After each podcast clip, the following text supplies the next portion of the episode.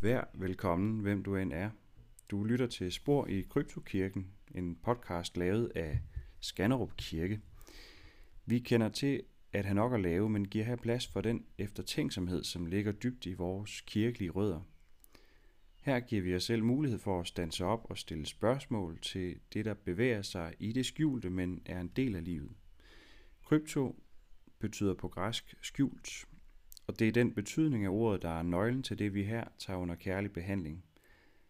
Krypteret kommunikation og kryptovaluta har du måske hørt om. Ligesom i en krypt går vi lige niveauet dybere, og vi forholder os til det kryptiske, der gemmer sig i vores kirke og dens tradition. Vær velkommen til at følge med i de spor, vi følger tilbage i tiden. Spor af mennesker, tro, tvivl og tradition. Kryptiske, skjulte spor, som forhåbentlig lader sig finde alligevel og lære os noget om, hvem vi er og hvor vi kommer fra. Kloge mennesker har sagt, at hvis eller når vi ved det, kan vi også bedre finde vejen frem.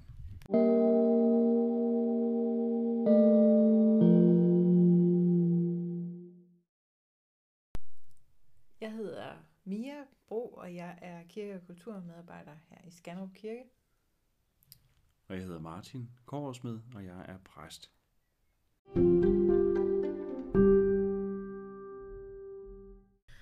Velkommen til igen.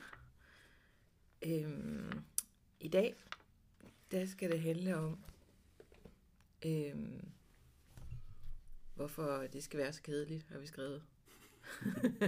Ja. ja. Hvorfor den kedelige gammeldags gudstjeneste Ja. eller kirke. Ja. Og øh,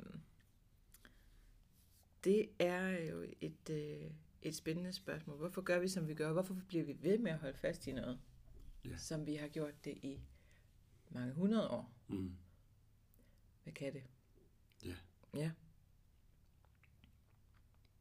Jamen, det er jo et øh, stort, eller det er jo faktisk flere øh, store spørgsmål. Ja. Men netop hvorfor, det er jo sådan en god øh, en at tænke over. Mm. Så var der stillhed. En Ja. engel gik gennem stuen, Ja. som man siger. Ja. Det kan være mere, at vi lige skal sige, hvor vi sidder. Ja. Øhm, at vi sidder på et kontor i, vores nye kontorbygning, som jo kun er nogle år gammel, og så sidder vi og kigger. Det er lidt øh, regnvådt i dag, hvor vi optager det, og øh, kigger ud af vinduet over på vores smukke gamle middelalderkirke. Mm. Øhm, og kirken har vi snakket lidt om en gang, Mm. som tidsmaskine og alt det skønne, der var at sige om det. Men øhm, Ja, og kirkegården har vi også snakket om nogle kirkegården har vi også været på. Ja, gange. Men øh, nu er vi kommet til selve indholdet. ja det kan man godt i sige. sådan en, øh, ja. en gudstjeneste. Og det er jo her, i dette lokale, du for det meste sidder og forbereder dig Ja, og strikker sammen. Liturgi, som vi kalder det. ja, Altså planen over Ja. gudstjenesten. Ja. Forløbet.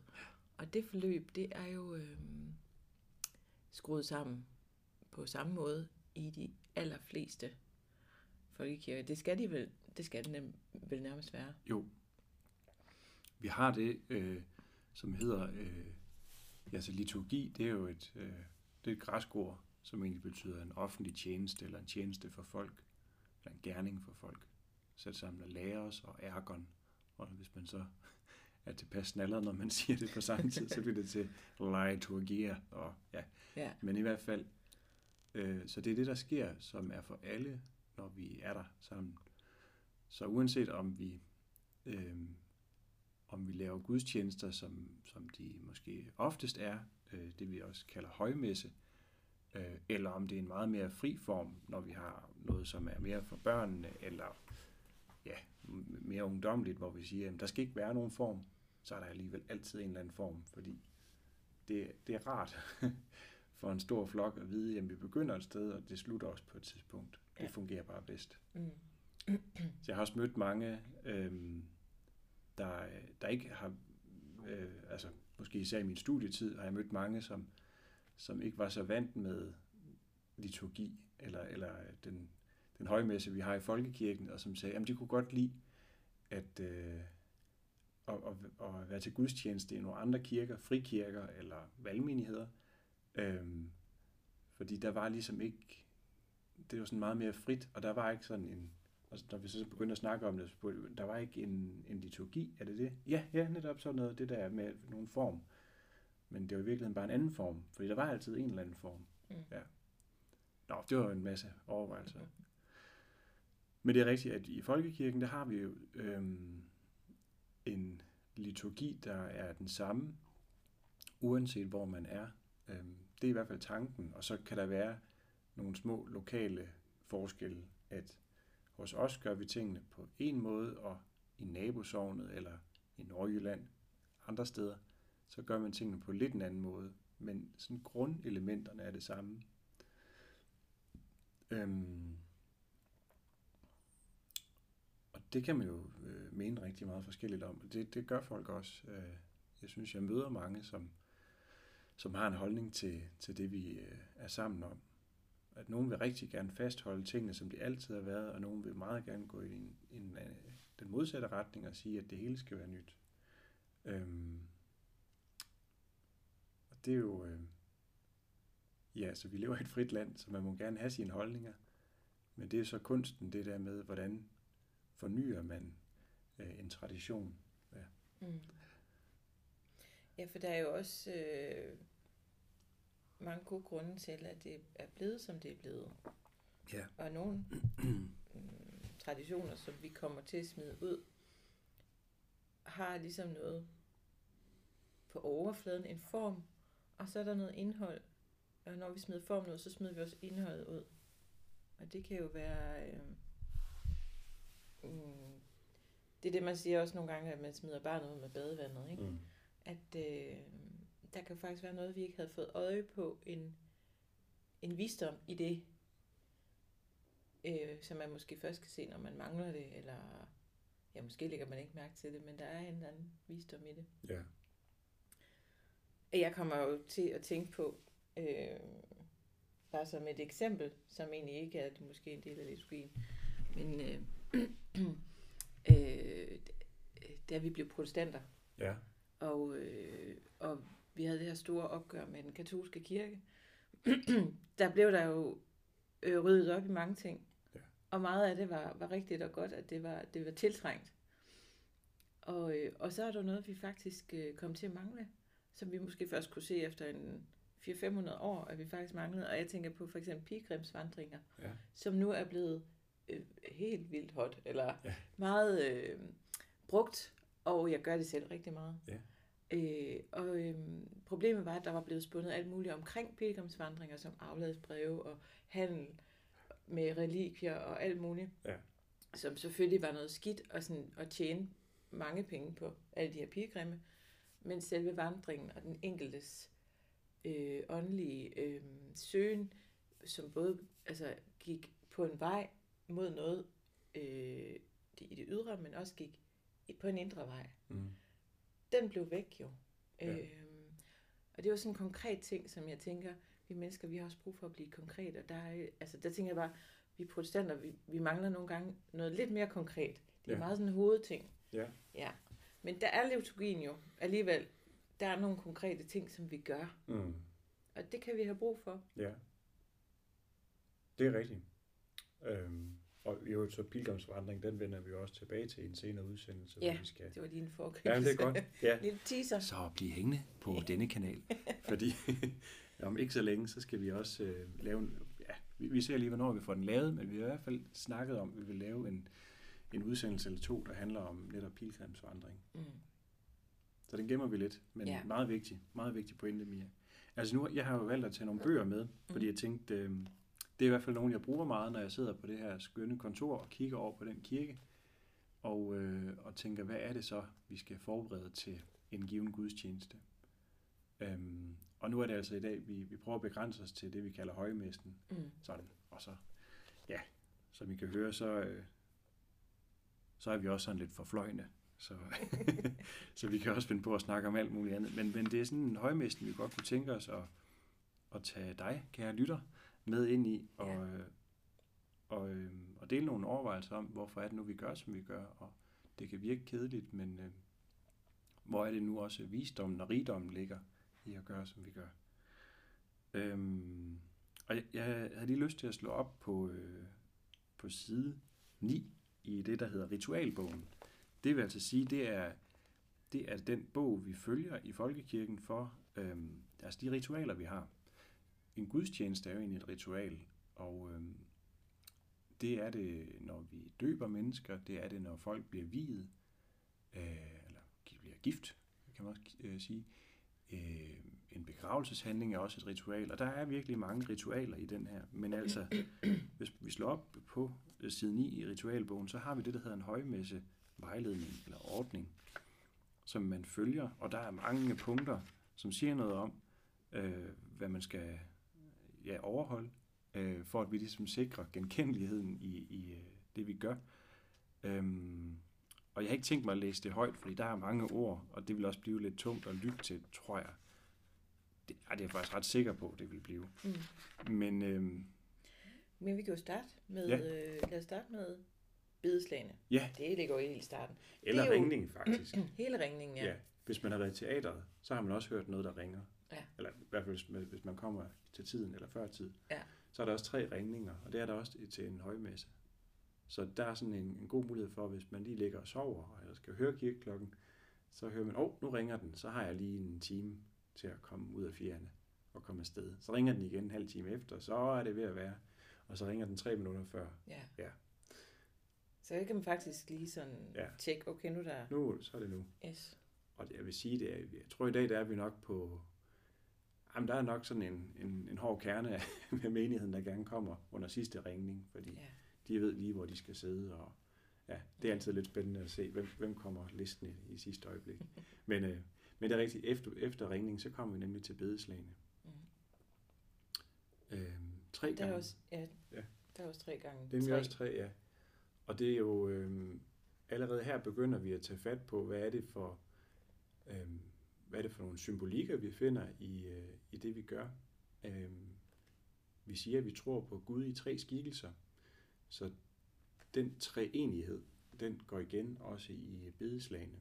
Vi slår tre gange tre slag på klokken for at henlede vores tanker på Gud som faderen eller skaberen, Gud som øh, Jesus eller som vores frelser, og Gud som helligånden.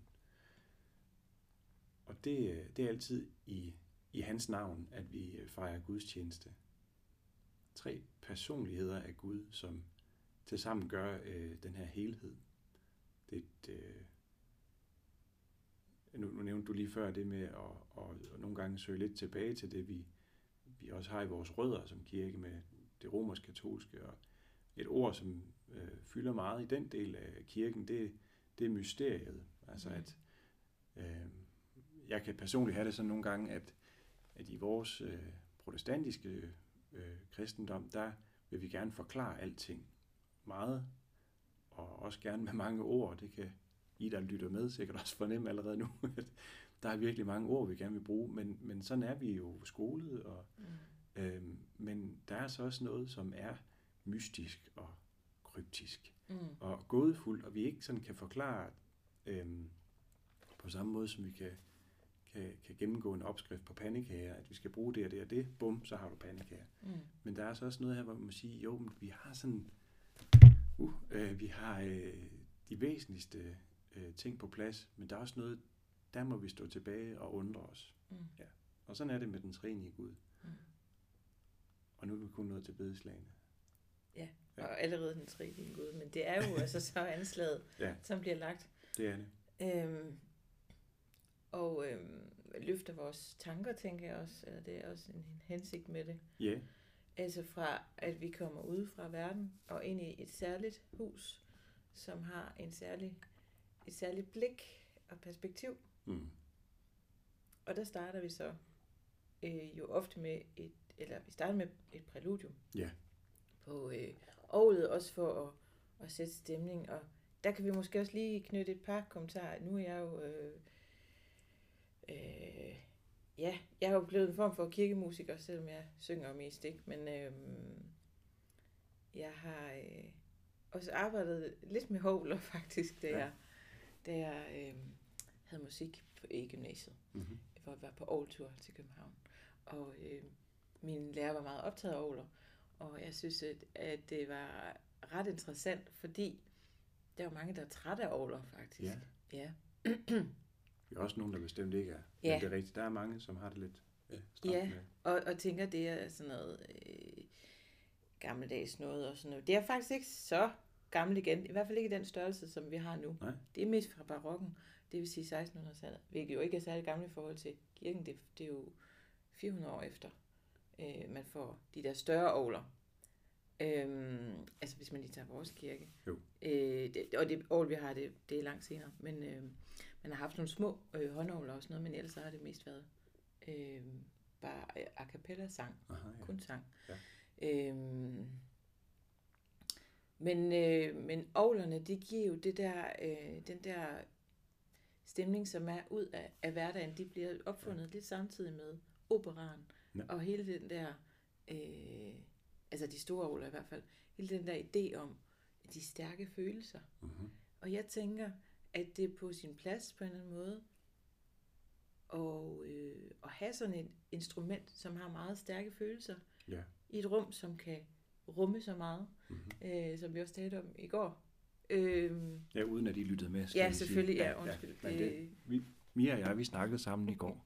om om øh, rummeligheden Ja. i kirkerummet.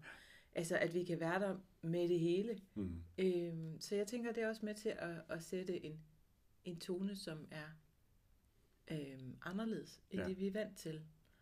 Og som kan rumme alle de store og små følelser, vi måtte gå med. Øh, hvad enten vi er triste eller glade, eller et sted midt imellem. Øh, ja, så jeg er, synes jo, at, at, at orglet er på sin plads, og jeg synes også, det er rigtig dejligt, når vi bruger andre instrumenter. Men jeg øh, kan rigtig godt lide, at der er noget særligt her, Ja. Øh, som markerer, at nu går vi øh, ind i noget, øh, som vi måske ikke helt kan rumme. Og det kan også være derfor, at ovler kan blive for meget for nogen. Mm. Så min yngste søn, han er ikke glad for ovler, men det er fordi, de lyder for voldsomt, synes Ja. han. Og jeg tror, det er fordi, at øh, ja, altså, altså lyden bliver for, for voldsom. Ja. Øhm, men det kan jo altså være rigtig godt ligesom at mm, i hvert fald bare lige en dag om ugen gøre noget, som er sådan helt anderledes. Ja. Øh, men det er en anden snak. Men det er jo rigtigt, at den, netop den anderledes klang er i sig selv øh, også jo en ansporing af, hvad er det, man har gang med, med, med sådan en gudstjeneste. Eller, ja, hvad er det, man, man er i gang med at gå ind i, i gudstjenesten. Ikke? Også at, jamen, at klangen skifter måske, at det lyder ikke ret meget af popmusik, Mm. øh, eller hvad man nu hører derhjemme. Mm. Øh, det kan også være, at man, man sidder og lytter til orgelmusik og elsker det. Det jo, det er jo fint. Men, men pointen er mere det med, at det, det lyder netop af ikke så meget hverdag, men af, af noget større og anderledes. Ja. Og det er jo det, der ja, er, er pointen øh, med at træde ind i gudstjenesten. At det har også med vores liv og hverdag at gøre. Men igen det der med, hvis vi siger, at der er noget, vi, vi ikke helt forstår ved Gud, eller ved os selv og livet, jamen så er det her, gudstjenesten kan hjælpe os til at, at være i den der undren, og det er det, vi så øh, bliver hjulpet på vej ind i her. Ja. Og jeg tænker det der med, og det kan da også gøre mystikken sådan lidt større.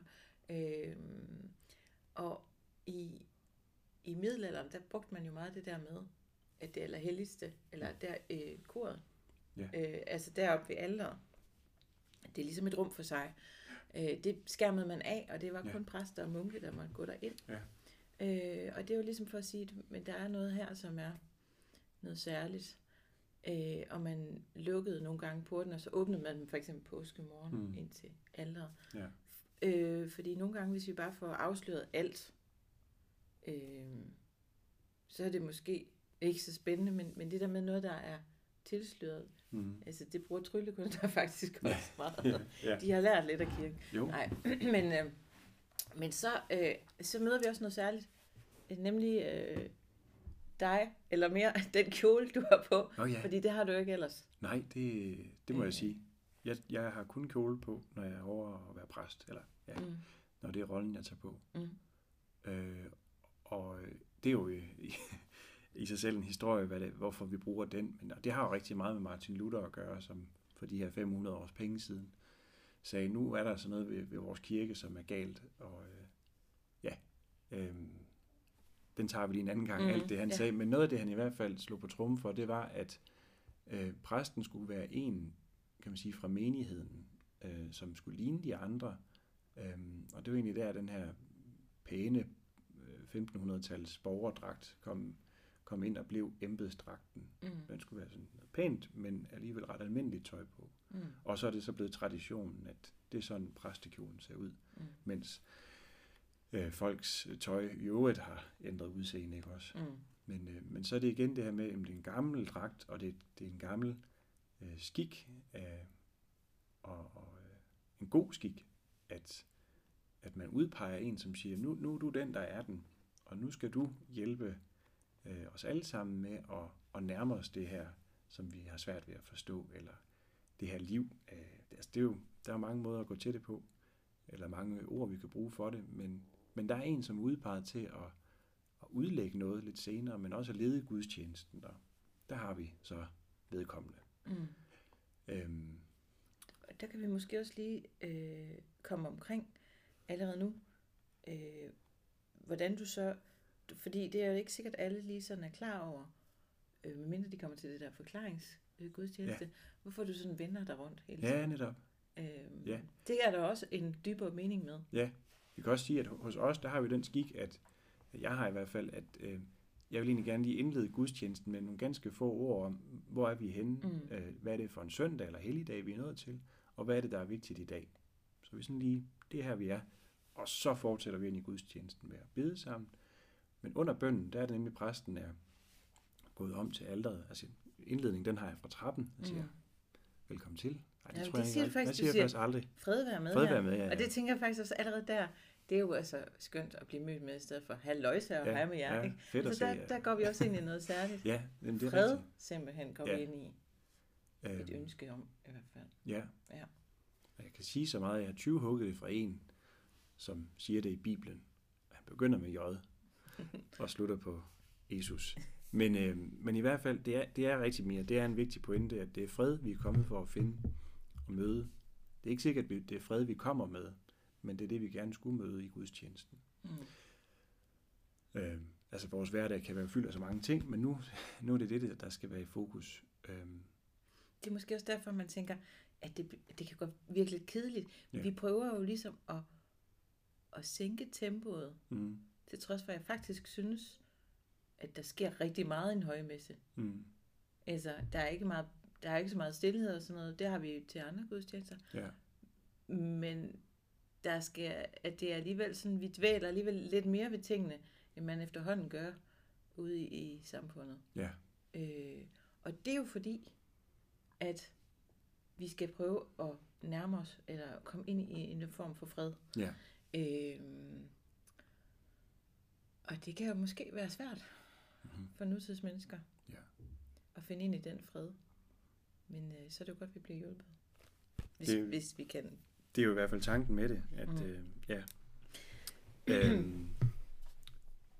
men jeg tror, du har helt ret i, at, at de, som synes, øh, de, som har sværest ved, ved gudstjeneste, øh, højmessen, som, som vi kender den, jamen, øh, at det er måske, fordi den er så fremmed fra, fra hverdagen. Mm. Og det siger jeg jo ikke for at hænge nogen ud på nogen måder, men, men jeg tror bare, det er sådan virkeligheden er, at nej, hvor kan det virke støvet og fremmed, og hvad skal vi med det? Øhm, fordi jeg har nemlig mødt, øh, kan man sige, den holdning mange gange, og på vidt forskellige måder, at det her, det er godt nok noget gammelt noget. Men det er det, jeg, jeg tænker, vi sidder her og snakker om, hvad er det Mm. også for en rigdom, der er ved det gamle? Øhm, Ja. øhm, Der er en, der har sagt, at jeg ved ikke hvem, men at, at traditioner, det er ligesom sådan nogle kroge i vores liv. ja, Øh, det der med, at der er nogle traditioner, det kan vi ligesom hænge vores liv op på. Du ved, jul og påske og pinse. Øh, og det er jo kirkeåret faktisk, mm. der meget kommer med de traditioner. Så er der også kommet nogle andre ind. Men, men det, det gør, at, at øh, det, det skaber en ro i vores liv, en genkendelighed, Ja. et mønster, som, øh, ja, som kan skabe en anden form for, for ro hos os. ja, Øh, så det er måske ikke så skidt. nej. Nej, og også i en, i en tid, øh, hvor lang tid ved jeg ikke, men i en tid, hvor, hvor meget er under forandring og forvandling, og noget bliver afskaffet øh, fra den ene dag til den anden, og jamen, så er der stadig noget, som, som dog er, som det har været længe. At der, der kan man som menneske virkelig finde en ro. Øhm. Jeg sidder lige og kommer i tanke om, der er jo faktisk flere af de nyere salmer, som netop også dvæler ved det her med, at vi finder fred i kirken, og et hus at komme til, og altså der er, øh, der er, der er noget helt enestående her. Mm. Øhm, og det er ikke nær så fedt, som at tage i Storcenteret, eller øh, til et eller andet øh, Chubang arrangement. Det er jeg helt med på. Men jeg tror også på, at vi har brug for noget andet, end det, der bare er Chubang og fest og farver altid. Mm. Øh, men ja, det, det kan vi også snakke om på et senere tidspunkt. Yeah. Øh, vi var lige i gang med, med det før, med, med, med præstens rolle og, og vedkommende gør nogle ting. Oh, ja. Ja. At, øh, jeg, jeg tror igen, der kan vi have det forskelligt som præster, at øh, nogen gør det på en måde, andre på en anden måde, men, men det her med, at præsten kan godt stå foran alderet og vende og dreje sig nogle gange øh, i løbet af en gudstjeneste. At der ligger igen den her symbolik i, at når præsten står med ryggen til menigheden, så er det ikke fordi, øh, han eller hun ikke vil have med dem at gøre, men det er for at sige, nu, nu kigger jeg samme vej som alle andre. Og der er det, vi i, øh, i hvert fald i vores kirke, har, øh, har alderet placeret som, som det, man kigger op imod, og som jo på en måde symboliserer det guddommelige, og jamen, nu, er det, nu er det Gud, vi vender os imod. Mm. Jeg tror ikke, at Gud bor i alderet, eller Gud er alderet, men den symboliserer for os, at jamen, det er retning, vi vender os i. Og samtidig er det også øh, mod øst. Ja. I langt, langt de fleste kirker vender jo øst-vest. Og i Bibelen står der jo, at øh, Jesus er solopgangen ja. øh, fra det høje. Øh, så, så der er den der orientering mod øst, øh, fordi solen er et symbol på Guds øh, kærlighed og, mm. øh, og lys ind i vores liv. Og det, øh, hvis vi fjernede alle, så, vil der være, så er der jo et vindue, og øh, der vil vi jo så kunne se morgensolen der. Så mm. på den måde, så kan man sige, ja, det, det, det er i vores øh, lille menneskeverden, så kan det være godt at have en retning. Ja. Selvom vi jo godt ved, at det er langt større end det. Ja. End vores fysiske øst-vest. Ja, så afgjort. Ja. ja. Det er bare det er et symbol, men sådan er ja. der jo mange symboler, som ligesom kan rumme noget, som vi ikke forstår. Ja. Ja. Men øh, hvor, hvad, hvor er vi henne i liturgien Jamen, lige nu? Vi, vi er lige omkring, øh, at vi har, vi har haft den der korte indledning og, og en indgangsbøn, og så kommer vi til første salme, som jeg også gerne ansporer. Øh, øh, ja, hvad er det så, vi, vi er sammen om i dag? Altså, det må godt være noget, som ligger op til, jamen, det er så i dag, vi hører om Jesus, der helbreder, eller øh, Jesus, der øh, hjælper mennesker, som ingen andre vil have med at gøre, hvad det nu kunne være. Øh, det har tit, så godt som altid, med Jesus at gøre, fordi øh, det er ham, der er kirkens hoved. Det er ham, det hele øh, drejer sig om. Og faktisk så kan man sige, at, at øh, kirkeåret jo også følger Jesu liv. Vi starter med fødslen, ja. fordi kirkeåret starter jo før øh, kalenderåret, ja. nemlig første søndag i advent. Ja. Så vi starter med forventningen om Jesus, så kommer fødslen, hellige tre konger, og lige her, nu har vi lige været omkring Jesus i templet, da han var 12 år. Ja, På den måde så følger vi jo hans, hans liv gennem året, ja. så vi hvert, hvert år får fortalt, genfortalt, hvordan det var. Ja.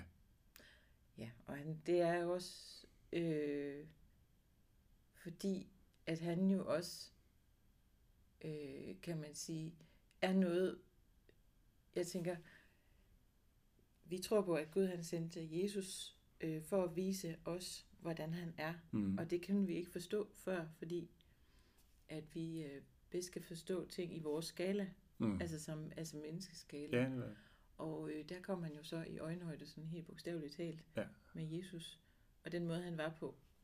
Og det skal vi simpelthen holde fast i, det er vores, øh, vores fundament, og derfor så bliver vi nødt til hvert eneste år at, at huske på det. Ja, ja for vi glemmer nemt. Mm. Eller ja, bliver forvirret over mange ting. Øhm, så det er rigtigt, at det er jo fortællingen, hvem var Jesus, og hvorfor er han øh, den Gud viser sig igen, og, mm. og hvordan. Ja. Øh, men, men første salme går så videre ja. over i, hvor, hvor vi havde det her med præsten, der kan øh, stå med ryggen til at vende sig rundt og kigge på menigheden, og så vende sig tilbage og gøre det med en hilsen, som netop siger, jamen, lidt af det, det vi havde fra før med, med indledningen, hvor, hvor jeg i hvert fald siger, fred være med jer. Jamen, det er lidt det samme, der kommer her. Herren være med jer, plejer vi gerne at sige. Mm. Og så svarer menigheden, øh, og med din ånd, eller det kan også være, og Herren være med dig. Altså, så, der, så har vi ligesom etableret et forhold, jamen, præsten øh, skal øh, formidle noget øh, om Gud, eller fra Gud til mennesker, øh, og omvendt, så ønsker menigheden også, jamen sådan må det også være med, med, med præsten, jamen du skal også være, øh, kan man sige, velsignet med Guds øh, ånds nærvær. Mm.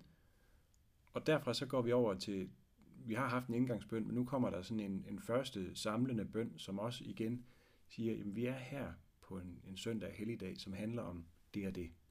Altså en bøn, som er formuleret, og som siger noget om, øh, hvad er temaet for dagen. Ja. Og jeg vil lige kort runde det der med de formulerede bønder, ja. fordi det kan godt føles lidt stift, ja. måske, og måske er folk også efter træt af fader, hvor, hvorfor kunne vi ikke få en ny bøn? Men det er jo Jesus, der har lært os den bøn, og det er jo sådan set det, den eneste sådan rigtig formulerede bøn, ja. han lærte os. Men, men de andre bønder, øh, så jeg øh, er et bedende menneske, og jeg øh, har, har nogle gange øh, prøvet at øh, formulere det også af egne bønder, men der er en eller anden øh, ro i at læne sig ind i noget, som er bedt af igennem mange tider af mange, mange mennesker. Mm. Altså ligesom læne sig ind i noget, som er allerede, og man behøver ikke at, at tænke så meget, og man behøver ikke at øh, formulere alt muligt. Det er ligesom, ja, ligesom sådan et øh, træ, man kan læne sig op af. Ja. Altså, jeg har lyst til at supplere og sige, at, at det, gør, det kan jo godt gøre bønden øh, præstationsfri. At sige. Altså, det, man kan måske øh, begrebet den tanke, at nu skal jeg lige virkelig bede, så folk de, de hører, hvad jeg mener, og prøv lige at høre den her formulering. Eller sådan. Men der må godt være gode, stærke formuleringer i en bøn, men, men, øh, men, men ja, der er nemlig en frihed ved at sige, at nogen har tænkt, jamen det her det passer godt til et kirkerum og til, til den her søndag. Øhm, og så læne sig op af det, i stedet for, åh, oh, ej, hvor er jeg nervøs, og jeg har sovet dårligt i nat. Og det kan der selvfølgelig også være godt i at tage med frem og sige, det er åbent og ærligt, og, og her er vi nu, men Gud, tak fordi du vil møde os. Øh, det, det, er, det er der slet ikke noget i vejen for, men, men nu taler vi mest bare om styrken ved mm. øh, de, de formulerede bønder, at øh, ja, der er noget, nemlig noget, man kan læne sig op af. Mm. Og på den måde, så kan man sænke skuldrene og, og bare øh, være til stede i det. Ja. Og det vil vi også komme omkring, måske faktisk næste gang, det der med, at, øh, at kirkerummet kan være et sted, hvor vi ikke skal præstere. Mm. Selvfølgelig skal du præstere. jo, jo, jo. Det skal jeg også som kirkesanger, men det er jo alligevel også noget, kan man sige, meget af det er givet os øh, i, i formuleringer, som vi, vi fremfører, eller sådan, ja. øh, vi kan alligevel stå på noget. Ja. Det er noget andet end, øh, øh, ja, så mange andre steder. Ja. Og for de fleste i menigheden, så skal de jo egentlig bare være med. Ja, og, og fordi bønden slutter gerne med et fælles amen. Ja. og som en øh, venlig sjæl i, i menigheden, han har sagt, det er som om, det ja, øh, er, vi, er vi ikke sådan ved at vokse lidt fra det, eller det, det virker ikke så godt, som det gjorde engang, at det, det man måske hører på en given søndag i dag, det er sådan, at ovlet stemmer i på, på det her fælles amen, som den starter afsted, bum, og så kommer menigheden, men, altså man får aldrig det der amen med, men øh, altså, ja, øh, tanken er i hvert fald, at det er, det er også som fællesskab, der siger, ja, det er sådan, vi beder, det er sådan, vi mener det. Mm. Øhm, og øhm, Ja, yeah, altså nu kan det godt være, at jeg går lidt langsomt frem, men kan vi lige runde ammen? Hvad er det for et ord? Oh ja, god gamle. ja, og ammen i kirken, det er helt ja. sikkert.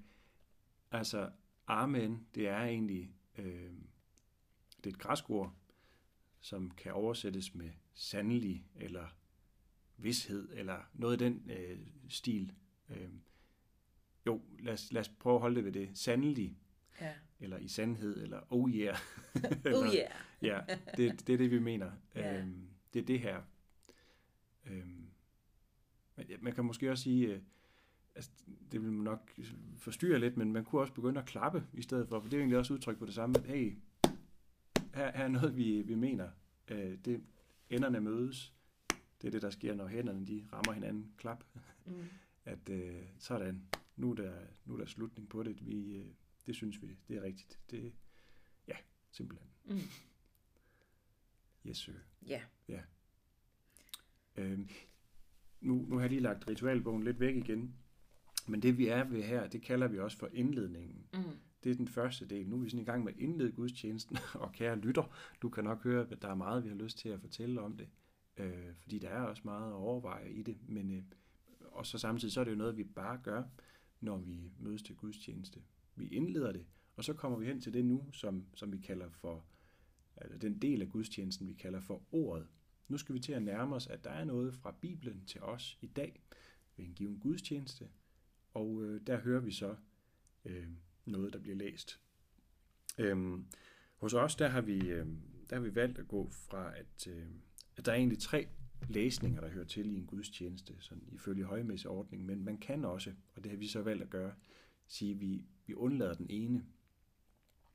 Det har vi gjort her, fordi øh, vi har vurderet, jamen, der er meget godt ved at læse øh, alle tre tekster til, øh, til en, en gudstjeneste, men øh, Øh, måske er tiden også øh, løbet lidt fra det på den måde, at, at der, der er nok grænser for, hvor meget mennesker kan rumme. Det har vi i hvert fald skønnet, og derfor så har vi sagt, at vi har to læsninger.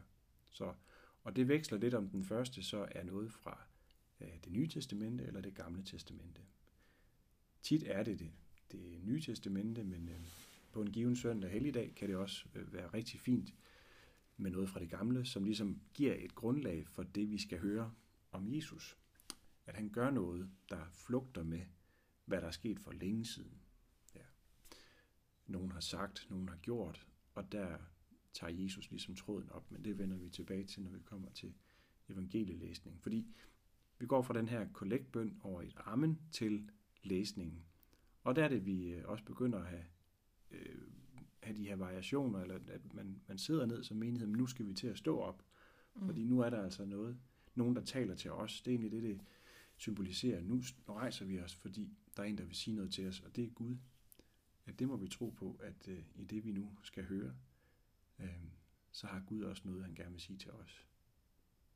Og det er ikke øh, sikkert, at vi hører det samme, men det med at læse igen fra noget, som har mange år bag sig, og mange mennesker før os har, har været modtagere af, øh, det vækker ligesom en, en refleksion i os. Og det er ikke sikkert, at vi øh, ja, altid hører lige meget, men, øh, men der er noget til os. Og man kan sige, det er jo noget, vi ellers er måske er gået væk fra. Øh, nej, vi har det for eksempel også, det er jo så også i kirken, men når der kommer et, brudepar for eksempel ind, Ja. eller dåbsbørn, Ja. og så rejser vi os. Men ellers så er det jo noget som All Rise, øh, mm. det er jo altså også fra øh, retssale og, øh, og konger og sådan Altså det, det er jo en form for øh, En erbødighed, erbødighed, ja, ja. en erbødig handling. Ja. At man øh, rejser sig, og måske tager man hugen af, når man, Ja. hvis man havde sådan en. Jo. Øh, Jo, det er respekt, og ja. mm. Øhm, og så efter læsningen, så sætter man sig igen, og vi går videre, og, og nu, øh, nu synger vi igen. Og det er jo i sig selv også en pointe, det her med, at vi, vi veksler mellem at tale, øh, læse, synge. Øhm, en klog mand sagde til mig engang det her med, hvordan gudstjenesten gerne skulle være en lang øh, ja, tilbedelse, ikke også? At, eller lovsang, at jamen, der er en, der leder lovsangen, det er så præsten. Øh, nu gør vi sådan, nu gør vi det, nu synger vi, nu læser vi, nu øh, gør forskellige ting. Men alt sammen, det er øh, vores forhold til Gud, der ligesom bliver bragt i spil i, i tilbedelse. Og det kan man fint gøre ved at veksle mellem tingene. Og derfor så måtte, måtte anden salme her også gerne flugte med alt det andet. Øhm, så hvis det, øh, ja, øh, hvis, det er en, hvis vi er nået til påske, og, og det skal handle noget om øh, øh, Jesus, der rider ind i Jerusalem, jamen, så er det måske ikke lige der, vi skal synge øh, en sådan gennemsnitlig sommersalme, men så, så må det godt flugte med, jamen, hvad, hvad er det, det handler om det her. Så det er altid præstens fornemmeste opgave at prøve at finde ind til, hvad er det, vi, vi er sammen om den her søndag, og hvad skal salmerne også afspejle. Ja. Så vi får sådan en, en rød tråd igennem gudstjenesten. Ja. Og derfor kan vi ikke altid bare synge de salmer, vi bedst kan lide. Nej. det kan man godt i teorien, men, men det bliver også træls på, Ja. på den lange bane. Øh, og derfor så, så prøver vi sådan at komme rundt i salmerne, at til en søndag, så er der noget, der virker rigtig godt, og som ikke virker lige så godt næste søndag. Mm. Men, og man kan også sige, at det er lidt ligesom øh, inden for læringsteori, der har man det jo sådan, at man hører noget, og så skal man også selv gøre noget, ellers så kan det være svært at forstå Mm. øh, det, man lærer eller hører. Øh, for eksempel så skal man skrive regnestykker i et hæfte, eller nu skriver man det måske på computer nogle gange øh, i skolen, Ja. men pointen er, at man så skal øh, sådan, øh, inkorporere, øh, internalisere Mm. det, som man hører. Og der kan det der med at synge eller sige ord øh, selv, altså også med de ting, vi siger sammen, Ja. det kan jo faktisk øh, være en måde at, at få øh, noget til at flytte ind hos os. Øh, og faktisk så synes jeg jo, at øh, salmevers er fantastiske, øh, fordi det er også noget, som vi husker øh, selv. Meget gamle mennesker, demente mennesker, kan stemme i en salme, de kunne, da de var børn, og Ja. synge den, selvom de måske ikke kan formulere andet. Ja. Så det, det kan altså virkelig noget, det der med at have noget, man bærer med sig. Og jeg har det tit sådan også selv, øh, og det er ikke kun salmer, det er også andre sange. Hvis der er en eller anden situation, øh, jeg står overfor, så kan der dukke et vers op, som jeg har med mig, Mm. øh, som på en eller anden måde, igen, jeg kan læne mig ind i noget. Det er formuleret, det er formuleret nogen, der er god til at formulere. Mm. Måske har det også en smuk melodi. Ja. Altså, det giver også noget, øh, synes jeg. Øh, øh, ja, en eller anden form for øh, øh, ballast i ens liv. Ja. ja. Det var lige for at vende, Jamen, De det var der en, salmer, en rigtig god pointe. hvad de kan, og de kan jo meget mere end det. Ja, okay. øhm. Ja. Øhm. Så vi vil nærmest komme til øh, prædiken. Nej, vi skal lige have... Nej. Det er jo så det her med en eller, nej, to eller tre læsninger, hvor vi hos os har tre læsninger. Nej, to. Ja. Øh, ja, med, tak.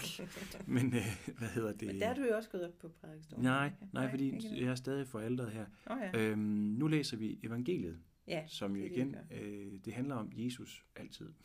ja. Øh, ja, der, der er altså noget ved ham, vi ikke kan komme udenom, og, og sådan er det en, en given søndag. Nu skal vi høre evangeliet. Altså det glædelige budskab, som er til os i dag.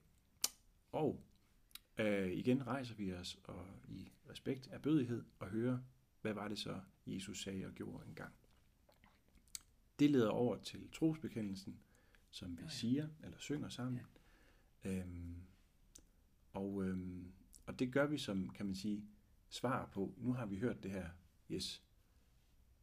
Nu siger vi lige sammen, hvad er det så, vi, vi tror på. Mm. Og vi er stadig i den del af gudstjenesten, vi kalder for ordet, altså at Gud har et ord, et budskab til os i dag, og hvor vi igen bringer os selv i spil og siger, ja, nu har vi hørt det, sådan her tror vi. Mm. Og det er jo en, altså det, det at have en trosbekendelse, det er jo øh, et, et sammenkog af det mest centrale, øh, kan man sige, i, i det at bekende sig som kristen. Dermed ikke sagt, at alt det, man siger i trosbekendelsen, er nemt eller øh, ja, hverken at sige eller forstå. Mm. Øh, men det er ligesom essensen af det. Det er jo også, jeg plejer at sige til mine minikonfirmander, det er ligesom, man bygger et fundament til et hus. Ja. Øhm, og øh, det er jo noget, vi kan være enige om med mange, mange, mange kristne i verden. Øh, og der er jo to forskellige trosbekendelser her igennem julen har vi haft den nikenske. Mm. Øhm, og det er jo også en, som øh, rigtig mange forskellige kirkesamfund øh, er enige om. Mm. Og øh, det kan jo være rigtig godt lige at, at rise op. Det er altså det her. Så kan tingene se meget forskellige ud rundt omkring, Ja, men det er det her, vi, vi står på. ja. Ja. Ja, og hele, hele historikken med, med vores forskellige bekendelser, det er jo, det er jo et langt kap- kapitel for sig. Ja. Men øh, at ja, vi er mange forskellige kirkesamfund i verden, og, og nogen vil sige, øh, at den, vi plejer at bruge om søndagen, nej, den er de ikke så glade for, hvor de så heller vil bruge den, ja, den ikoniske. Ja. Mm. Men, øh, men det er rigtigt, at nu har vi ligesom lagt fundamentet, og, øh, og nu er vi sådan ved at nærme os øh, det punkt i gudstjenesten, som nogen synes, tror jeg nok, er ganske frygteligt eller kedeligt, øh, og andre synes, det er egentlig spændende nok, mm. øh, nemlig prædiken, fordi det der, hvor kan man sige, hele øh, den, den øh, sige, vinduet ind til vores hverdag for alvor øh, bliver aktualiseret. Mm. Så tror jeg, jeg vil formulere det. Mm. Altså en prædiken, vi skal lige synge en salme inden ja. da, men øh, efter trosbekendelsen, ja, så synger vi igen noget, der gerne må flugte med, hvor er vi, hvad er det, vi har hørt, hvor er vi på vej hen. Og som også gerne må lede op til, jamen nu skal der så falde en prædiken, som siger noget til os i dag. Det er egentlig præstens fornemmeste opgave at gøre alt, hvad han eller hun kan for at, at sige noget, der vedrører mennesker i dag. Øh, jeg skulle hilse at sige, det, det kan være sin sag, mm. øh, fordi vi er så forskellige, og øh, kan høre hver vores i det, vi nu har været omkring i, i en gudstjeneste. Og mm. Nogen synes, den der pointe i, at, at Jesus øh, besøgte nogen et, et sted og sagde sådan og sådan, at det var det vigtige. Andre har hæftet sig ved noget helt andet, at, mm. at de gik på en vej, og der var bjerge, eller, og, og det, ja. Øh, men, men det er, øh, det er det, som, øh, det, det ligger så nogenlunde i midten af gudstjenesten, og øh, altså jeg forholder mig meget ydmygt til det. Jeg synes ikke selv, at at det jeg som præst bringer i spil, skal være et højdepunkt. Men, men folk kan virkelig have det forskelligt med det, det må mm. man sige. Ja. Øhm, og det er også derfor, jeg gerne indleder prædiken med en kort bøn, øhm, ligesom for at også inddrage øh, ja, heligånden i det, og at sige, men for at det her det må blive til noget, så beder vi også om, at, at Guds nærvær må, må, må råde. Øh, jeg formulerer det nok forskelligt fra den ene søndag til den anden, men, men tanken er, at øhm, det er ikke det er ikke præsten som menneske, øh, der, der sådan er, er spændende eller relevant i det, øhm, men, men det, som man formidler. Øhm. Og der er det jo, at man kan sige, du siger Helion flere gange, og vi måske lige skal runde, ja. hvad vi tænker, Helion kan. Ja. Øh, der i vores prædikestol, der hænger der jo sådan en due lige hen over dit hoved. Ja. Og svæver der i udsmykningen.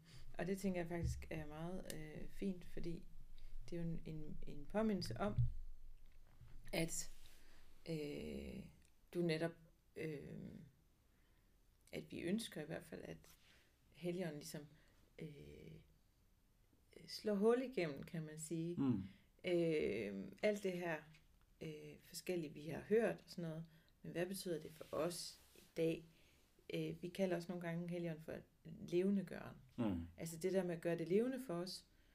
Øh, og der er også mange, der siger, at, øh, at vi kan faktisk ikke tro uden Helligånden. Det er jo Helligånden, der ligesom får os til. Det er Guds ånd, der ligesom øh, får os til at øh, øh, for, eller ikke forstå, men, men tro. Mm. Øhm, det, der bliver sagt. Ja. Så, øhm, så det er sådan en, øh, hvad kan man sige, øhm, ja, ret vigtigt at have med. Det må man sige. ja. ja. Fordi så kan det hele jo egentlig være lige meget. Ja. Sådan har jeg det nok også, at altså, så, så er det jo bare ord. Mm. Altså, hvis det bare øh, handler om, hvem der kan lige flest ord af på de der 10-12 minutter, eller hvor lang tid det nu tager. Mm. Øhm, men nej, det er vigtigt, at det, det har med vores liv og tro at gøre. Ja. Øhm, og så kan jeg godt lide den pointe med, at prædikestolen i sig selv er i, øh, i stil og udformning. Øh, så, så i hvert fald hos os, der minder den meget om, øh, om aldret. Og igen det her med, hvordan øh, tingene symboliserer noget, så alderet symboliserer noget, noget af det guddommelige. Øhm, og der, når, når prædikestolen så minder om alderet, og den, den bryder den der mur, vi har, mm. fra hvor vi sidder nede som menigheder, så op til, til koret og alderet, jamen der, der er det prædikestolen, den bryder muren, som en stemme, der taler ud i vores virkelighed. Ja. igen, præsten er ikke Gud, er ikke øh, bedre eller helligere eller noget som helst andet end, end resten af menigheden. Man har bare fået en særlig opgave at træde op der og sige, jamen, i al ydmyghed, jeg tror, det her det er fra Gud mm. til os alle sammen, at øh, ja. Og prædikestolen er jo øh, sådan lige efter reformationen, ja. øh, vores er, men ideen om prædiken er jo også. Øh, og øh, der kan man sige, at den helt fysisk bryder muren mm. ind til det allerhelligste. Altså man kommer ud med noget, som altså, altså det skal forstås sådan her. Altså ikke dermed sagt, at man ikke har gjort det til alle sider. Mm. Det har man jo. Men, men den måde, vi gør det på ja. i dag, ja, har jo rødder i det. Ja, ja. Øhm. Og så skal man måske også lige indskyde, at øh, vi har jo en lov, jyske lov, mener det er, fra 1680'erne, om at prædiken bør ikke vare længere end en time. Oh, det, det skal vi, ja. Så det, det kan ja, man også lige... Det, er godt at vide. det skal man lige huske, hvis du sidder og lytter. Hvis der er nogen, der lytter med, så hvis en præst en dag skulle prædike mere end en time, så har I faktisk lovens ord for, at det er ulovligt. Mm. Ja. Og sådan er det ikke alle steder i, i verden. Der er nogle steder, hvor jeg kender nogen fra Rumænien, som har været til gudstjeneste, eller messe hedder det jo der. Jo. Øh, der var ikke plads ind i kirken, så de står ude på sådan en kirkeplads. Det tager to-tre timer. øh, det er hundekoldt, og der er sådan nogle kæmpe store højtaler og sådan noget. Ja, jeg tænker, det er meget godt, vi har, vi har prøvet at være konkret og kort og godt. Ja, ja. Det, det prøver vi. Ja. Nå, men ja. det skal vi også prøve Apropos at være. kort og godt. Vi, der er meget, vi gerne vil sige. Vi, vi er nået omkring prædiken nu, ja. og efter den, så falder det, vi kalder for den apostolske velsignelse.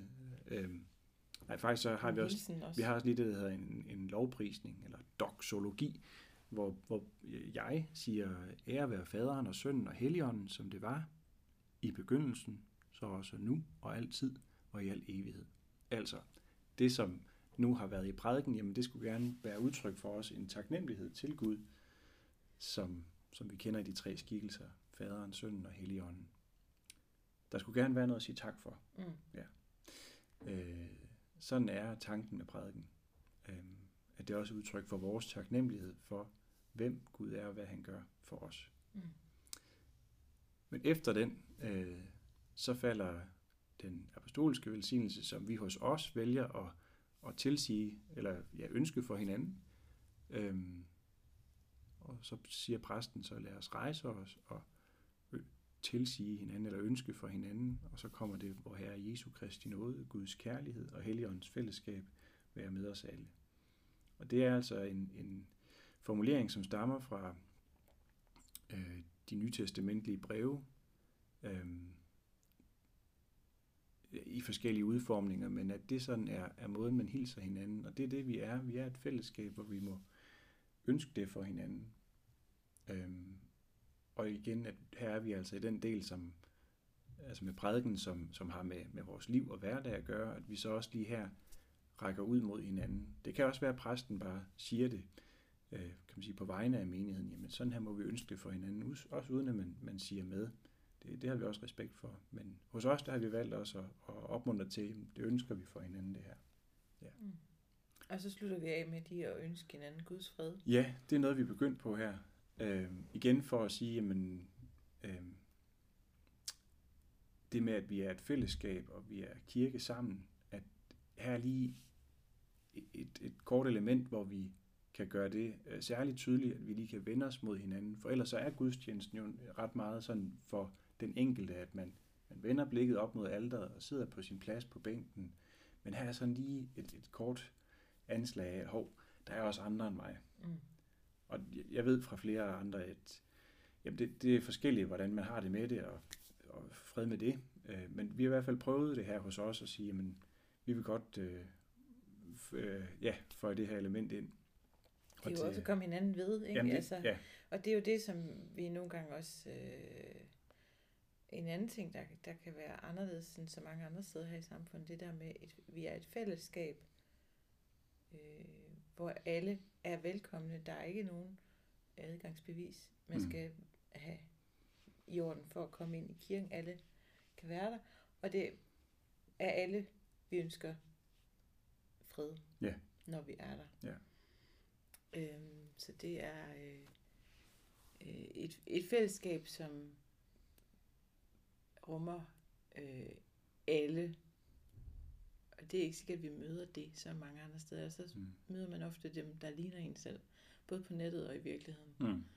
Øh, men, men det kan der være noget rigtig, rigtig godt i, nemlig at vi er et inkluderende fællesskab. Det ønsker vi i hvert fald at være. Ja. Hvordan det så ser ud i virkeligheden, det kan jo være lidt svært. Ja, ja, ja. Sådan noget. Vi er jo mennesker. Jamen, det er svært. Det er det. Og, Ja. ja. Øhm, Men vi prøver, alt, hvad vi kan. og vi ønsker det.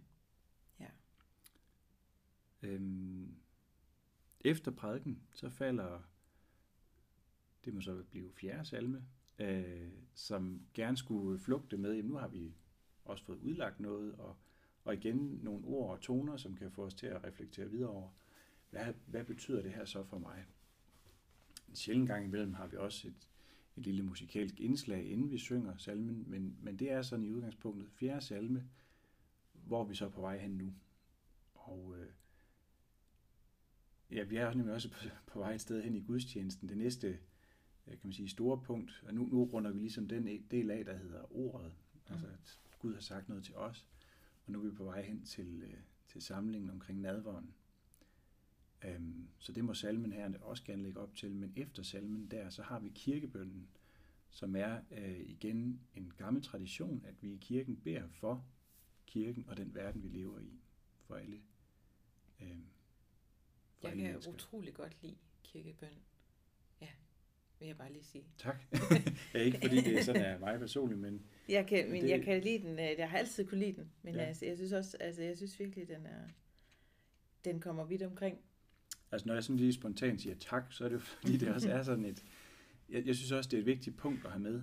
Øh, Ja. Men jeg ved også, at nogen kan have det meget stramt med den. At den øh, der var en, der engang sagde til mig, det bliver sådan noget lige om larm. Og, Ja, og hvad okay. skal vi med det? Og ja, jamen, jeg kan godt høre det. Øh, jeg har kolleger rundt omkring, som jeg ved formulerer en ny kirkebøn til hver søndag. Jeg er dybt øh, betaget af det.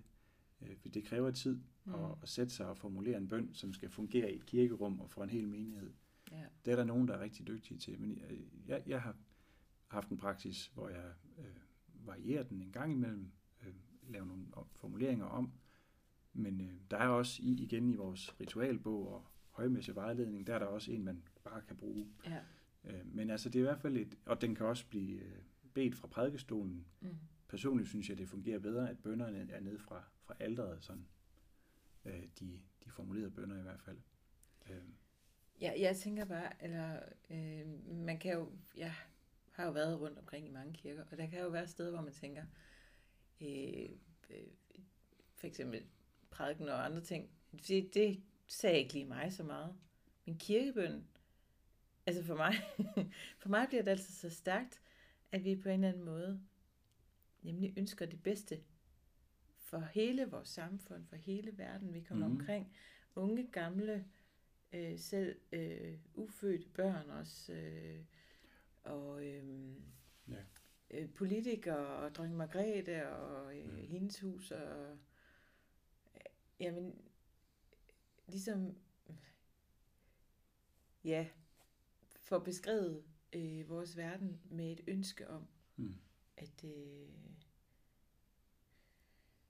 vi må blive bedre til, tænker jeg, at, at få det her ord, som vi lige har fået, ind i vores verden. Ja. Altså i forhold til den måde, vi er på. Øh, det er der, vi kan man sige, vi også vender os ud mod verden. Nu har Ja. vi fået ordet, og nu ven- vender vi os ud mod at række øh, kærligheden Mm. øh, videre. Øh, der er måske nogen, der tænker, at jamen altså, det der næste kærlighed, er det ikke bare, er det ikke sådan lidt? Men det er jo altså en radikal anderledes tanke, som Jesus kommer med, som vi stadig står på og øver os på, selvom det ikke altid går lige godt. Mm. Øh, og kirken også nogle gange har, har, har fejlet i det. Men, men det der med at møde alle øh, med en, en stor kærlighed, som, som Jesus jo siger skal være lige så stor som den til os selv. Mm-hmm. Og jeg tænker især i vores verden i dag, hvor, hvor det meget handler om at, sådan, at præstere og promovere sig selv, og hvem er man, og profilere og så videre. Øhm, ja, så, så tænker jeg, det er, det er bare så vigtigt at have med. Ja. Ja. Og nu, vi har også lige et par gange talt om det her med freden, som at det er det, man gerne må blive mødt med, når man Ja. kommer ind til, til gudstjenesten, og, og, og vi ønsker det for hinanden. Altså, det er jo sådan et lille øh, kirken eller gudstjenesten som et lille fredsdepot, vi, vi ikke bare skal have for os selv, men netop, at det skal flyde over og blive Mm. til øh, velsignelse og, og liv for andre også. Ja. Øhm, og det leder egentlig meget godt over til, til det næste, vi kommer til, nemlig nadveren, som gerne bliver indledt med igen en, en tilbedelse, lovsang, nogle ord, øh, toner, som leder op til, jamen, hvor er vi henne igen, hvad for en søndag, helligdag, og hvad er det så nadveren er for en størrelse. Og jeg synes næsten, vi skal tage en, en hel gang til at snakke om alt det skønne, vi kunne sige om nadveren, men mm. det vi i hvert fald kan sige, det er, at øh, det er det de steder, hvor noget af, af, af det, det mystiske bliver lidt mere konkret. Det bliver stadig ved med at være noget mystisk, fordi det, det vi kommer op og modtager, det er et lille stykke brød og nogle få dråber vin eller druesaft. Men fordi Jesus har sagt, at det er sådan, at vi skal gøre det, øhm, og han, han, har, han har sagt, at han knytter sig til de elementer, jamen så er det faktisk øh, fællesskab øh, med ham og hinanden, vi får. Altså sådan helt ned i, i cellerne, ikke også? Altså at Mm. det her, det skal ind i vores krop og forvandle os indenfra ud Mm. at, øh, at der er en, som har, har betalt regningen, og alt, hvad vi øh, siger og gør forkert og undlader, men det er der betalt for. Vi, der er tilgivelse. Mm. Øhm, det fylder ikke nødvendigvis så meget øh, altid i, i vores øh, liv og verden, synes jeg. Men, men jeg tror egentlig, at, øhm, jeg er overbevist om, at øh, der er altid brug for det. Øh, jeg synes, øh, altså meget, øh, meget kan handle om i vores liv, at vi ligesom retfærdiggør os selv, at jamen, jeg har mit på det tørre, og der er det igen, at mm, Bibelen og, og det, vi, det, vi må tro på, det hjælper os til at se, jamen, vi skylder faktisk Gud og hinanden alt, men vi formår kun så lidt. Øh, og derfor har vi egentlig altid brug for tilgivelsen. Øh, at der er forladelse for alt skyld. Øh, ikke fordi vi kan selv opnå det, men bare fordi vi kan komme og tage imod. Mm. Det er det, nadveren handler om. Øhm, Og det er jo, som vi talte om tidligere, det er jo det der med, at der jo er nogle, øh, nogle, nogle ydre former, som kan gøre det mere konkret for os, det som vi jo har svært ved at forstå. ja, Øh, der, der er... Øh, øh, ja. Vi har brug for de der ritualer, øh, for at komme ind i noget, som vi ikke fatter. ja, Men alligevel bliver en del af, og aktivt ligesom øh, får ind i os, eller hvad kan man sige? Ja. Ja. Altså, øh,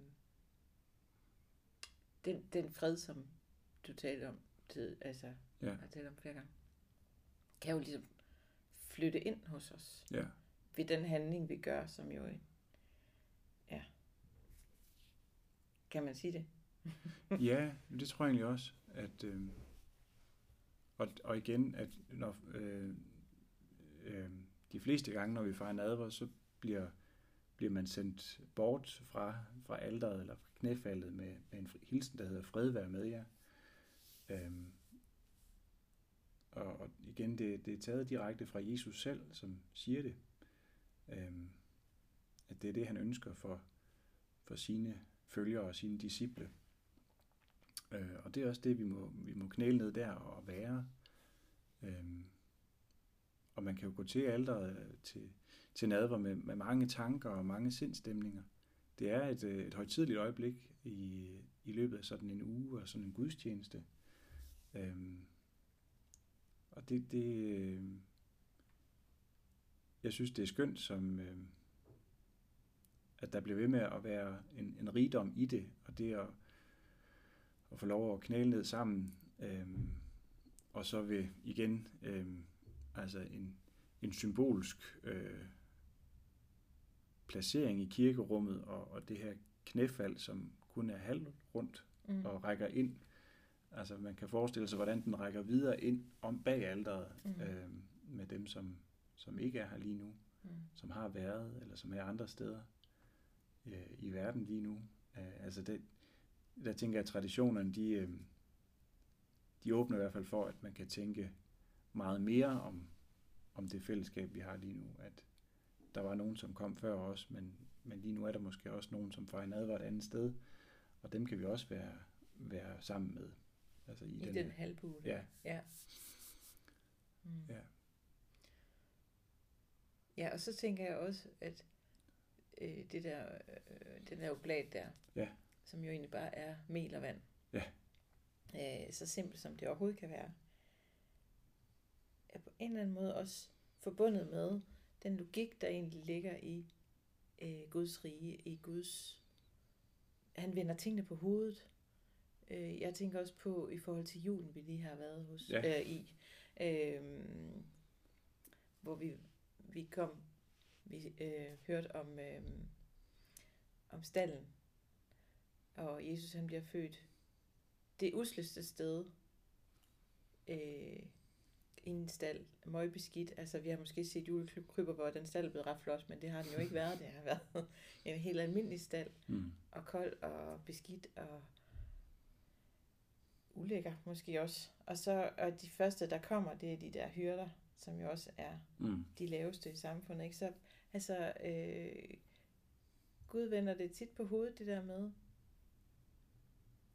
øh, at, at, kom, at han han, øh, han kommer til os i det mest øh, ydmyge, mm. i, øh, i stillheden, i, i det vi måske ikke øh, regner for noget.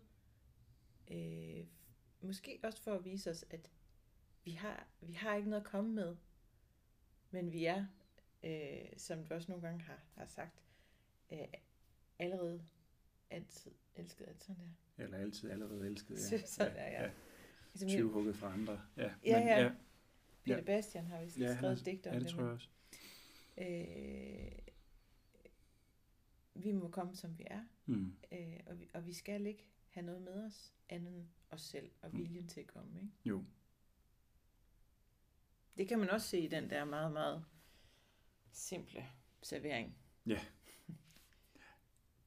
ja. Ja.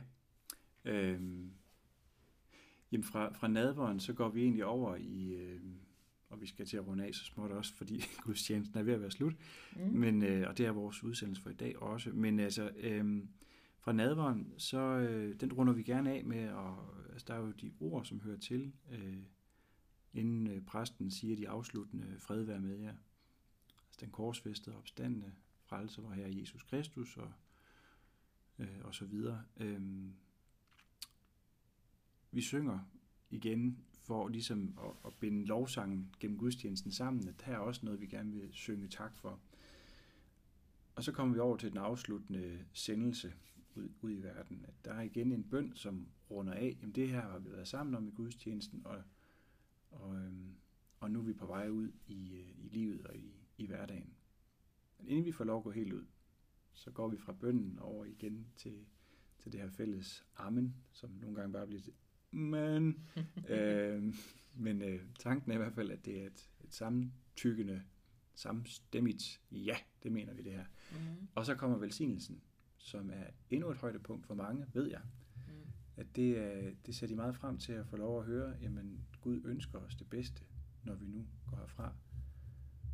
Øhm, ord, som har lyttet og, øhm, og været brugt gennem tusindvis af år til at, øh, at sende mennesker på vej øh, med det bedste i ryggen og foran sig. Mm.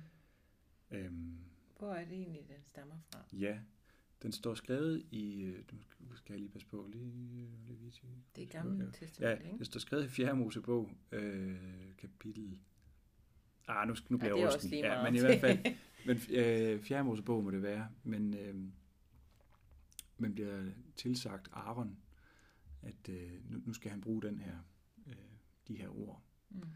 Øhm, altså han får dem til sig, og så har kan man sige, de jødiske, den jødiske præsteslægt, agnitiske slægt, brugt den siden da.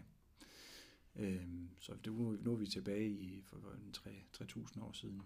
Og den går så videre over i kirken, fordi, øh, fordi Jesus er jøde, og, og Ja. ja. kirken blev ligesom startet som en, Ja. altså set ved gudstjenesten, formet efter den handling, der er i synago- synagogen. Ja, netop. Ja. Ja. Så hele vores gudstjenesteform igen, øh, ja, den bygger jo på noget, som, som, som altså jo læner sig meget op af den fortælling, man kan finde, når man læser Bibelen fra ende til anden. Altså, hvordan Gud har en, en vilje og en, en plan med, med sit skaberværk, med, med os og med sin kærlighed til os. Øhm, og det er jo det, igen øh, noget, vi har talt om, inden vi har sat os med mikrofonen i dag, jamen det med, at gudstjenesten er jo en stor, øh, hvad skal vi sige, øh, altså det er sådan et,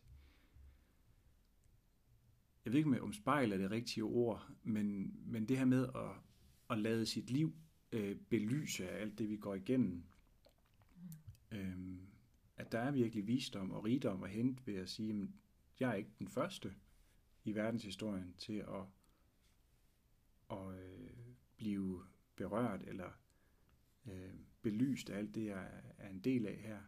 Der er faktisk også mennesker før mig, som har jamen, kendt til hverdag og til glæder og sorger i alle afskygninger. Øh.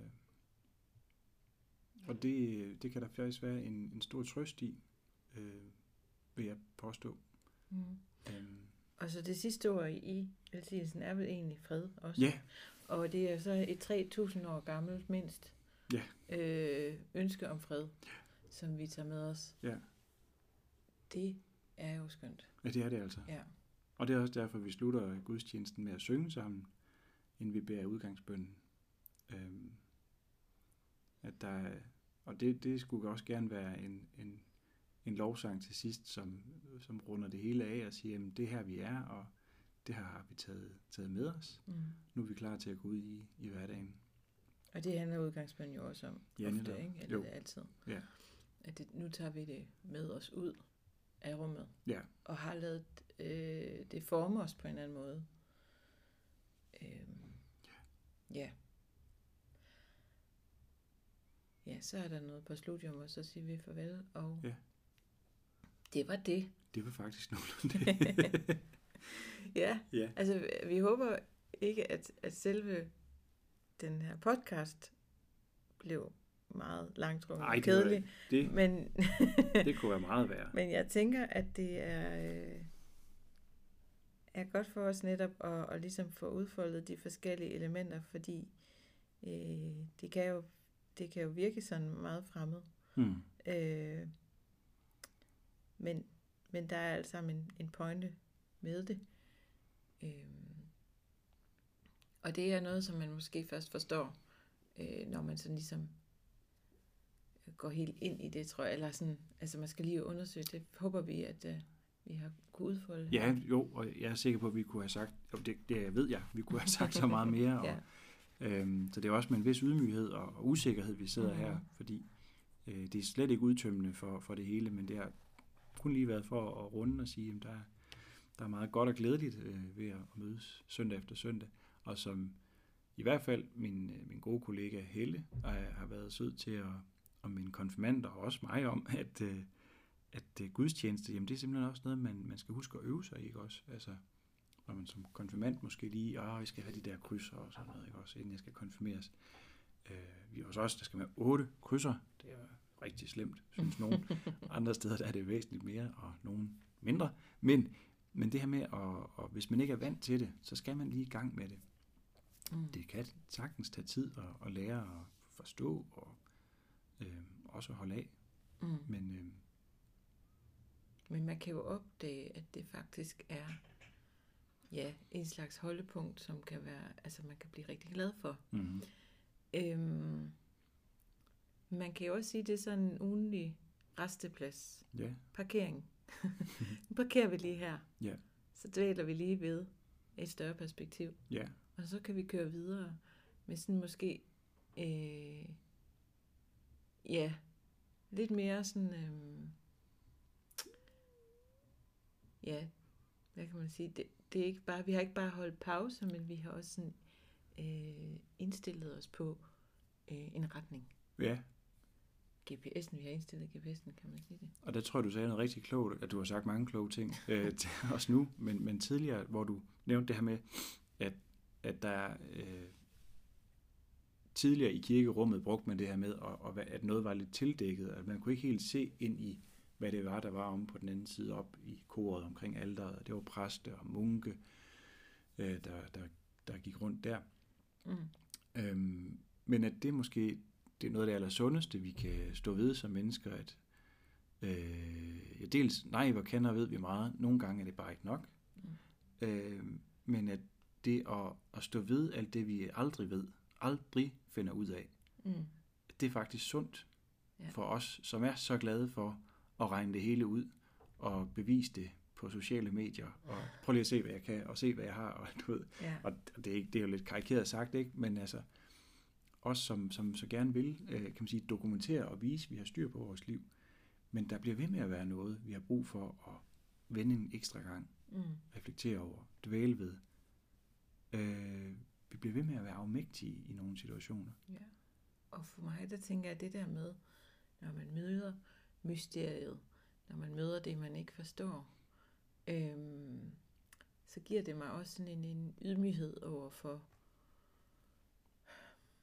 øhm, hvem jeg er som menneske, og også min plads. Jeg tænker, at vi i dag måske øhm, mange steder får at vide, at øh, vi kan rigtig meget, og det kan vi også som mennesker. Uha. Ja. Men det der med at tænke, at vi er sådan en form for mini-guder, altså du ved, som, øh, som, som kan øh, forme vores liv fuldstændig, som vi mm. Ønsker det, det kan vi jo aldrig. Vi vil jo altid møde noget, som vi øh, står magtesløse overfor. Ja. Så den der, også den der øh, fred i, at øh, jeg må være menneske, og, og Gud er Gud. Ja. Og vi kan have et forhold, men jeg kan aldrig komme til at forstå det, og jeg har mange spørgsmål, men dem kan jeg også komme med her. Det, der kan også være plads til mine spørgsmål, Ja. og min tvivl, øh, og alt det, som jeg bare må sige, Ja. det fatter jeg ikke. Nej, forstå det helt, det kommer vi aldrig til. Mm. Men det der med at være på vej og, og egentlig bare være Guds børn, altså som, som netop er børn, og, øh, og ikke skal og kan vide det hele, Mm. men må være der med vores umiddelbare øh, undren, der hvor vi nu er i livet. Mm. Om vi synes, vi er noget langt eller kortveje, eller om vi ved alt eller ingenting. Eller, ja. Ja, og det sjove er jo, at jo ældre man bliver, jo mere man undersøger ting, læser og prøver at gøre sig klog, jo mere finder man ud af, hvor lidt man ved. Ja. Og hvor lidt man nogensinde kommer til at finde ud af. Fordi ja. det åbenbarer jo, hvor, hvor, hvor, hvor kæmpemæssigt et Ja. øh, område det her er. Altså inden for øh, teologi og filosofi Mm. og mystik og sådan noget. Det tror jeg, godt, jeg kan tale for, for mange, øh, der har, har brugt meget tid på at, at undersøge og læse og blive klogere. At øh, det, det, det gør, det er jo ikke, man, det kan da godt være, at der er på nogen, der kommer til et punkt, hvor de tænker, nu ved jeg simpelthen alt. Men Mm. det tror jeg måske er en illusion, fordi for de fleste, så finder man jo ud af, øh, at, at altså man synes, man ved mindre og mindre, Mm. selvom man ved mere og mere, fordi man bliver opmærksom på, at der er så meget, man ikke lige ved. Og Ja. livet bliver også mere og mere nuanceret. Ja. Øh, ja, det tænker jeg bare er... Det kan også være det er derfor, at nogle gange så, altså, øh, de danske folkekirkers øh, øh, besøgende har jo egentlig et, øh, en, en høj gennemsnitsalder. Mm. Og, og måske er det jo netop også fordi, at der er en proces i vores liv, som ikke bare kommer de første 20 år, men det, det tager lidt, det tager lang tid, og sådan ligesom at Øh, ja, altså man, man bliver måske mere og mere ydmyg. Nogle gør i hvert fald. Mm. Mange gør. Og mere og mere sådan rundet af livet. Ja. Man havde nogle principper. For eksempel før man blev forældre. Man havde nogle principper. og så blev man forældre. Og så kan man godt smide de principper ud og langt væk, fordi så har man nogle børn, der slet ikke har tænkt sig at Ja. følge de principper. Ja. Og så skal man jo øh, ligesom gøre noget andet. Eller i hvert fald forholde Ja. sig til virkeligheden, ikke? Jo. Sådan er det simpelthen inden for alt i livet, tænker jeg. Og der kan kirken jo være et godt sted at lige holde ind. Ja, big time. Ja. Altså, jeg, jeg kan ikke lade være med lige at nævne, jeg var til sådan en spændende aften i går med læger og præster her i Koldingområdet. Øhm, og det handler om, hvordan vi kan arbejde sammen for at, at hjælpe mennesker med, med deres trivsel. Øhm, hvor øh, nogle af de læger, jeg, jeg var sammen med, de, de nævnte, at øhm, altså vi var 20 præster og 30 læger, der havde en hyggelig aften og, og, og nogle gode faglige oplæg. Men pointen var det her med, at nogle lægerne, de, de nævnte, hvordan de indimellem møder mennesker, som altså har store problemer i deres liv. Øhm, og hvor det de som sundhedsfaglige, øh, så- ja, sundhedsfagligt uddannet er, er skolet til, det er at se på, jamen, hvad er det så, der er galt? Kan du gøre sådan med armen? Kan du, hvordan med ryggen? Det, det, det, altså, og, og kan og ved de bare helt enormt meget, men det er simpelthen ikke nok Mm. altid. Mm. At et menneske er, er meget mere end en ting, der er gået i stykker. Mm. Øh, for hvis vi kun ser sådan på os selv som noget, der lige går i stykker, og det skal fikses, og så er vi på vej videre, øh, så når vi kun øh, et stykke af vejen. Mm. Altså, der er så meget mere til os end det. Og det var bare meget spændende også at få, altså ikke for på nogen måde at hænge, hænge de her læger ud overhovedet, det- men de her sådan indrømmelser eller indsigter i, jamen, nej, var der bare meget mere. Altså, og, og sundhedsvidenskaben er vel nået ekstremt langt, bare Mm. den tid, vi to har fået lov at leve. Mm. Øh, men hjerneforskere og andre forskere, de kan jo blive ved med at fortælle om, at nej, hvor har vi fundet ud af meget, der er, der er stadig et, et kæmpe hav af ting, vi aldrig finder ud af, eller ikke ved endnu i hvert fald. Ja, Det, og det er igen jo øh, måske sundt at blive lidt ydmyg i. ja. Og det er måske der, hvor vores højmesse nogle gange kan hjælpe os lidt på vej til at sige, jamen, øh, vi møder bare livet igen og igen på så mange forskellige nuancerede måder, og vi har brug for at også få et, et andet perspektiv ind på det. Mm. Øh, og det er det, højmessen i hvert fald kan hjælpe til. Og det, hvad kan man sige, øh, også i sundhedsvæsenet, man jo begyndt at arbejde mere sådan, man siger holistisk omkring Ja. ja. mennesker, men det der med at se hele mennesket frem for bare én sygdom, og det gør jo, øh, det, det er jo en fordel, fordi vores øh, krop og vores sind og ånd hænger jo sammen, er vævet sammen, og har vi ondt i sindet, øh, så kan vi også få ondt i kroppen, men også den anden vej, og Ja. derfor så er det øh, en stor fordel at tænke hele vejen rundt. Ja. Ja, og have, have omsorg for hele mennesket. Ja, Men ja, det er skønt at lave de her udsendelser, hvor vi bare det kan godt være, at vi skal over i to. suverænt bestemmer. Men øh, jeg tænker, vi holder her for i dag. Ja. Øhm, det var godt lige at snakke med dig igen. Lige måde. Og øh, tak fordi I øh, lyttede med og hængte på så længe. Øhm, det var Kryptospor i kirken for i dag. Ha' det godt til vi høres ved igen.